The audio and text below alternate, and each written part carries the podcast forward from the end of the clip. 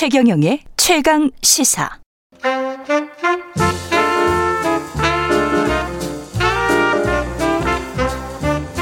세상의 모든 뉴스를 탐구합니다. 김준일의 뉴스 탐구 생활. 네, 화제가 되는 이슈를 깊이 있게 파헤쳐보는 뉴스 탐구 생활. 세상 모든 것이 궁금한 남자. 김준일 뉴스톱 대표 나와 계십니다. 안녕하십니까? 예, 안녕하세요. 오늘은 노태우 전 대통령에 대한 뉴스네요. 예. 어제 사망을 했는데 음. 12.6, 10월 26일입니다.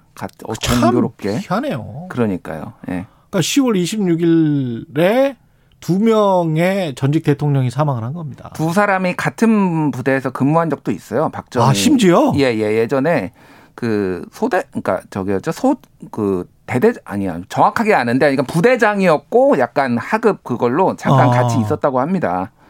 그러니까 뭐 굉장히 카리스마 있었던 사람이었다라고 예전에 음. 노태우 씨가 이제 평가를 한 적이 있어요. 그래서 사실 노태우 전 대통령, 노태우 씨에 대해서는 약간 굉장히 언론들도 모든 대통령이 공과가 있지만은 좀 양가적인 감정들이 이 음. 있죠. 평, 평가에서도 굉장히 잘 드러난다. 예. 일단은 보면은 전두환하고는 약간 좀 달라요. 예, 그러니까 예. 이 사망, 별세, 서거 뭐 이런 것들이 다 섞여 있어요. 그래서 섞여 있죠. 예, 예. 연합 뭐 경향 한겨레는 사망 이렇게 하고 조선 중앙 동아는 별세. KBS는 사망이라고 했다가 별세라고 했다가 예. 서거라는 말은 안 썼고. 서거라는 말은 잘 안 쓰고 서거는 아무래도 예. 좀 극존칭에 가깝기 때문에 그렇죠. 예, 예. 좀안 쓰는 추세인 것 같아요. 예. 아주 이제 존경받는 인물. 음. 예.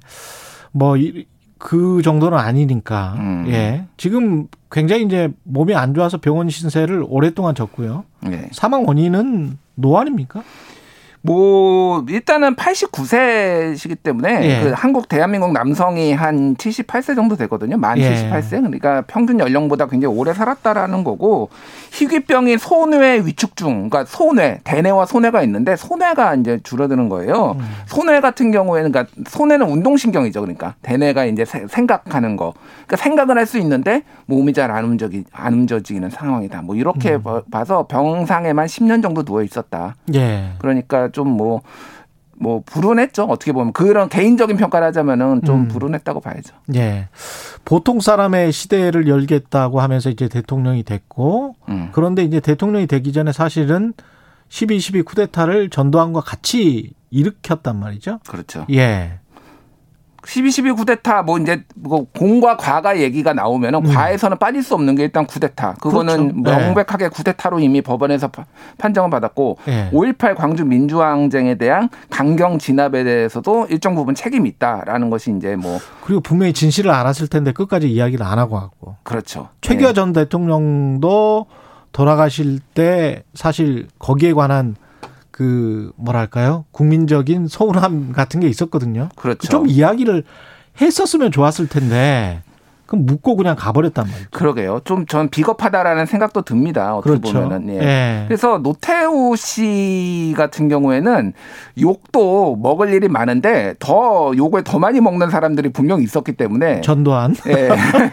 상대적으로 욕은 덜 먹었다. 그래서 예. 그나마 좀 평가가 괜찮게 나오는 이유 중에 하나인 것 같아요. 예. 제가 취재하면서 사실 정호영 씨 같은 경우는 음. 전화를 했었는데 그 부인이 받았었거든요. 예, 예. 근데 어 너무 목소리가 고상하고 그 다음에 뒤에 좀 약간 클래식 음악이 흘러나오고 뭐 이러 이래서 화가 나더라고. 음. 뭐 이제 장관님은 이제 그런 거 말씀하실 그런 단계가 아닙니다. 뭐 음. 이러 이 놔두세요. 뭐 이렇게 이야기를 하더라고요. 음. 아 근데 이, 이분들 그리고 이제 장세동 씨 같은 경우도 같은 동네 살았었어요. 예, 예. 근데 장세동 씨도 참 평안해요. 음. 사시는 거 보면 예. 그러니까 그 화가 나는 거죠. 그러니까 그런 부분들에 있어서는 이제 음. 일반 국민들 입장에서는 저렇 저렇게 되는 거구나. 음. 뭐 어떤 역사적인 뭐랄까 단죄 음. 이런 건 한국 사회에서는 없구나. 그러니까 쿠데타를 일으켰던 예. 세력들이 대부분 이를테면은 음. 죄의식이 거의 없었어요. 예. 죄의식이 없었는데 노태우 씨는 비교적 그래도 죄의식을 좀 느꼈다라고 평가받을 수 있는 부분이 많이 있죠. 그 아드님도 한 예. 행동을 보면 그런 것 같아요. 그렇죠. 예. 이제 병상에 있어서 노태우 씨가 이제 움직이기 어려운 상황이었지만은 아들 노지원 씨가 나와가지고 방송에도 나와서 사과 대신 한다라고 하고 광주에도 조용히 내려가가지고 여러 번 이제 참배도 하고 그렇기 때문에 그런 부분이 이제 평가를 좀 어, 비교적 잘 받는 부분이고 사실 노태우의 가장 큰 업적은 저는 개인적으로는 이 민주화가 이제 불가역적으로 이를테면은 더 이상 군- 군사 쿠데타가 일어나지 않도록 불가역적으로 만든 거를 기반을 조성했다라는 거에 굉장히 높이 평가를 해요. 그래서 이를테면은 이런 얘기를 했습니다. 사람들이 나를 물태우라고 부르고 있는 것을 잘 안다.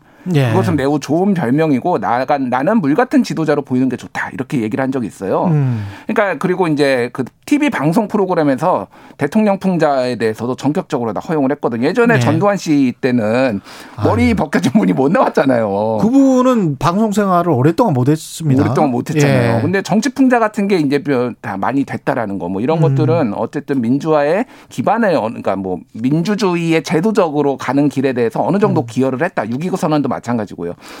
근데 그럼에도 불구하고 음. 당시에도 무슨 이른바 이제 최루탄, 지랄탄, 음. 그 다음에 그 강경 진압 과정에서의 사망 사건, 강경대 씨 사망 뭐 있었고, 뭐 김기정 씨 김기정 사망, 씨 사망. 91년도 예, 예. 그게 다 이제 노태우 정부 때 맞습니다. 일이거든요. 그래서 그, 그 유서 대필 사건도 유서 대필 사건도 그때, 예, 마찬가지예요. 그 곽상도 검사가 예. 한 것으로 알려진 그러니까 이런 것들 공안 정국을 또 조성했던 거 그렇죠. 이런 것들도 확실히 이제 죄가가 있는 거고요. 그래서 삼당 합당까지 이제 음. 90년에 또 있기도 하고 뭐 이런 식의 이제 일련의 흐름들이 있죠. 그래서 정말로 음. 야누스적이다. 평가하기가 힘든다라는 거고. 어, 그렇죠. 그래서 정치학에서는 사실은 독재 정부하고 음, 권위주의 정부하고 약간 좀 나뉘잖아요. 그렇죠. 예. 근데 정치학으로 보면 제가 정치학 전공자이기도 하기 때문에 음. 뭐 정치학자들은 대부분 권위주의 정부였다. 이거는 음. 인정할 것 같아요. 예. 예, 독재 정부는 아니었을지 몰라도 음. 권위주의 정부였다. 정체가. 예. 의회 정치를 존중을 하느냐 안 하느냐가 가장 큰 그 권위주의냐 독재냐의 그렇죠. 갈림길인데 예. 의회 정치를 어쨌든 존중을 해서 삼당 합당이라는 야합이었지만 그거는 또 그 보수 진영에서는 또 그거를 뭐 왜 야합이냐라고 그렇죠. 또 보시는 분들도 있어요. 그래서 예. 어쨌든 의회 국회를 존중했다 그런 차원에서는 예, 그리고 봐야죠. 김영삼 그 당시에는 총재가 민주당 음. 총재가 가서 또 이제 권력을 쥐어버렸기 때문에 그러면서 그러니까요. 그 다음부터는 이제 쭉 민선 대통령이 선출이 된 거니까 음. 어떻게 보면 징검다리의 그 전 징검다리 정도 역할을 한 겁니다. 예. 예.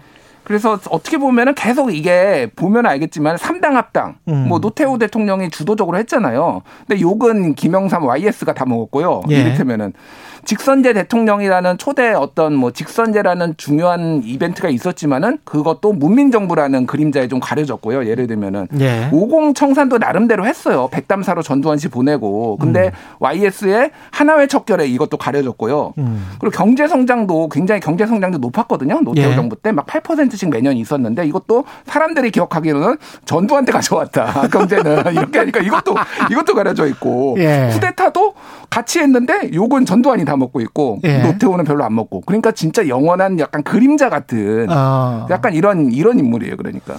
근데 사실 전두환 때 경제도 그 경제 성장률 보시면 아시겠지만 음. 사람들이 착각하는 게 86년과 88년에 아시안 게임과 우리가 올림픽이 있었잖아요. 네. 그래서 85년부터 해서 왜냐하면 개발 수요가 그때는 뭐 엄청 음, 났기 음, 때문에 음, 음. 85, 86, 87, 88 정도예요. 음, 그때. 경제 성장률이 좋았고 예. 그 전에 80년부터 해서 84년까지는 경제가 좋지가 않습니다. 뭐 그래서 요- 예. 그런 것들은 정확히 좀 보셔야 될 것 같고 사이즈가 완전히 달라요. 완전히 다르죠. 그때는 국민소득이 3, 4천 달러에서 예. 예. 90년대 초반 이르러서야 뭐 만 달러가 아직 안 되는 음. 그런 시기였고 지금은 우리가 GDP 규모가 1조 한 6, 7천억 달러 정도 되는 그런 사이즈이기 때문에 경제 성장률이 그때처럼 뭐 80 한 6년도부터 88년까지 한 3, 4년처럼 10% 나와야 된다. 이거는 말도 안 되는 이야기입니다. 네. 예. 그래서 어쨌든 또 외교상으로도 굉장히 많은 걸 남겼거든요. 예를 음. 들면은 91년에 남북한 유엔 동시가입. 예. 그뭐 모가디슈였나요? 거기에서 이제 나오죠. 그렇죠, 그거. 그렇죠. 예. 그리고 남북 기본합의서 채택. 그리고 러시아나 뭐 이런 국방 외교 그거는 국방 잘했죠, 외교. 사실은. 중국하고 뭐 한다든지 그래서 이런 것들이 어느 정도 기틀을 마련했다. 그래서 이번에 유언도 예. 이를테면은 못다 이런 꿈 남북 통일을 이뤘으면 좋겠다라는 게 하나가 들어갔거든요. 음. 어, 장래는 검 소하게 치러라라는 예. 거하고 그 뭐 남북 통일까지 얘기할 정도로 그런 부분들은 또이 공이 있는데 사람들이 잘 이- 모르거나 인정 안 하죠. 그리고 저는 뭐 경제적으로 계속 봐서 그럴지는 모르겠습니다만은 가령 토자 그 토지에 관해서 예. 공개념을 노태우 정부 때 상당히 많이 강조를 했습니다. 맞습니다. 예. 예. 그런 것들 그리고 이제 뭐 관련된 이제 삼법이랄지 이런 것들이 있었고 음, 그리고 그런 것들을 통과시키려고 했고 음. 뭐 이런 것들은 평가를 받아야 되고 지금도 지금 다시 한번 생각을 해봐야 돼요 우리가 예. 이런 부분들은 예. 뭐 그래서 그 당시에 이제 이 부동산이 좀 침체기가 있고 급등기가 있는데 노태우 정부 때도 굉장히 침, 그 급등기였거든요. 그때. 당연히 올림픽 끝나고 난, 나서니까요. 예. 전 세계적으로도 이제 유동성이 좀 많았고 그렇죠. 그래가지고 예. 그때 일기 신도시 만들면서 200만 원 공급 뭐 이런 것들도 그렇습니다. 어, 결과적으로 보면은 굉장히 잘했다라고 평 가를 할 수밖에 없는 거죠 그런 부분들은. 그렇죠. 예. 근데 지금 그렇게 이제 막 지을 수가 있느냐라고 하면 민주주의 정부에서 음, 그 재원이 동원될 것이냐. 예. 그리고 뭐 바닷모래건 뭐건 음. 막 지어라라고 할 수 있을 것이냐는 또 다른 문제인 것 같고요. 그때 그래서 부실 공사도 굉장히 많았습니다. 예. 모래 바다 모래 진짜 막 써가지고 그렇죠. 건물이 막 부식된다 이런 것도 예. 있었는데 뭐 그러니까 진짜 하- 하나로 평가하기가 너무 힘들다. 그래서 예전에 국회 입법조사처가 2015년에 발간해서 보고서를 냈는데 노태우 정부가 역대 정권 중에서 정치, 경제, 외교 최하점을 받았습니다. 사실은 음. 이 정도까지 국민들한테는 굉장히 낮게 평가된 건데 그 대통령 평가위원회가 학자 500명을 설문조사했는데 여기에서는 대통령 역대 대통령 중에 4위를 차지했다. 어. 그러니까 전문가들, 뭐 소위 네. 말하는 뭐 이런 분들은 높게 평가를 하는데 대통령으로서 일반인한테는 인지도가 좀 낮았다. 그러니까 팬덤이 중요한 것 같아요, 사실. 그렇죠. 그래서 지금 많이 그러니까 뭐 대통령 음. 좀 존경하는 대통령 높이 나오는 분들이 대부분 노무현 아니면 박정희 뭐 이렇게 그렇죠. 엎치락뒤치락 하거든요. 예. 팬덤이 가장 강한 사람들이다. 약간 좀 센 분들. 예, 그 김대중 대통령도 사실 업적이라면 뛰시지 않는데 팬덤이 약해요 상대적으로. 어. 그렇죠. 지금 현재 현재 시점으로 보면. 예. 그러니까 노태우는 아예 존재감이 없다. 아. 예. 이게 지금 국립묘지 안장 되느냐의 여부 가지고 논란은 있는 것 같은데 어떻게 보세요, 이건? 일단 국립묘지는 안 갈 것 같아요. 지금 음. 분위기상은 왜냐하면은 법 법상으로 이를테면은 실형을 받으면 국립묘지 못 가게 돼 있습니다. 내란죄로 이거 실형 받고. 예, 예, 받았기 때문에 뇌물죄 그것도 이제 실형을 받았죠. 그러니까 안 되게 돼 있는데 되면 국 이제 뭐 장례 같은 경우에는 가족하고 협의를 한다라고 했거든요. 그래서 국가장으로 할지 뭐 국민장으로 할지 아니면 가족장으로 할지는 오늘 이제 청와대에서 발표를 할 건데 음. 지금 같으면은 모르겠습니다. 뭐 아무래도 정서가 있으니까 가족들도 그렇게 원하니까 가족장이 되지 않을까? 아, 뭐- 가족들도 가족장으로 원해요? 그리고 왜- 그러니까 그러니까 가족장이라고 얘기를 하지 않았지만은 음. 정부랑 협의를 하겠지만은 간소하게 치르고 싶다. 간소하게 싶다. 파주의 그 동산 통해 동산에 묻히고 싶다라고 했는데 오늘 오전에 파주시에서 거기는 관광특구라서 안 된다라고. 근데 관광특구라서 안 되는 게 저- 그러니까 아. 아무래도 파주시 민주당 시장이거든요. 예. 그러니까 그런 국민 정서를 고려를 했지만은 어. 정부에서 하라면은 결과적으로 이렇게 따르기 위한 뭐 이런 수순이 아닐까 그렇게 보여져요. 예. 한마디로 노태우 전 대통령을 평가를 한다면 음. 예. 어떻습니까? 영원히 덜 평가된 대통령으로 남을 거다. 아, 영원히 덜 저평가 평. 저평가가 아니라 음. 덜 평가된 대통령으로 남을 것 같아요. 저평가하고 좀 다릅니다. 이건. 저는 꼭 하고 싶은 말이 네. 제가 그 관련해서 당시에 87년 선거였나요? 그걸 곰곰이 그때 당시에 뉴스들을 봤어요. 음.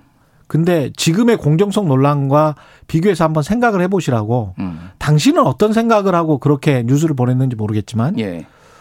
어, 노태우 후보와 관련해서는 4분이 나가면 음.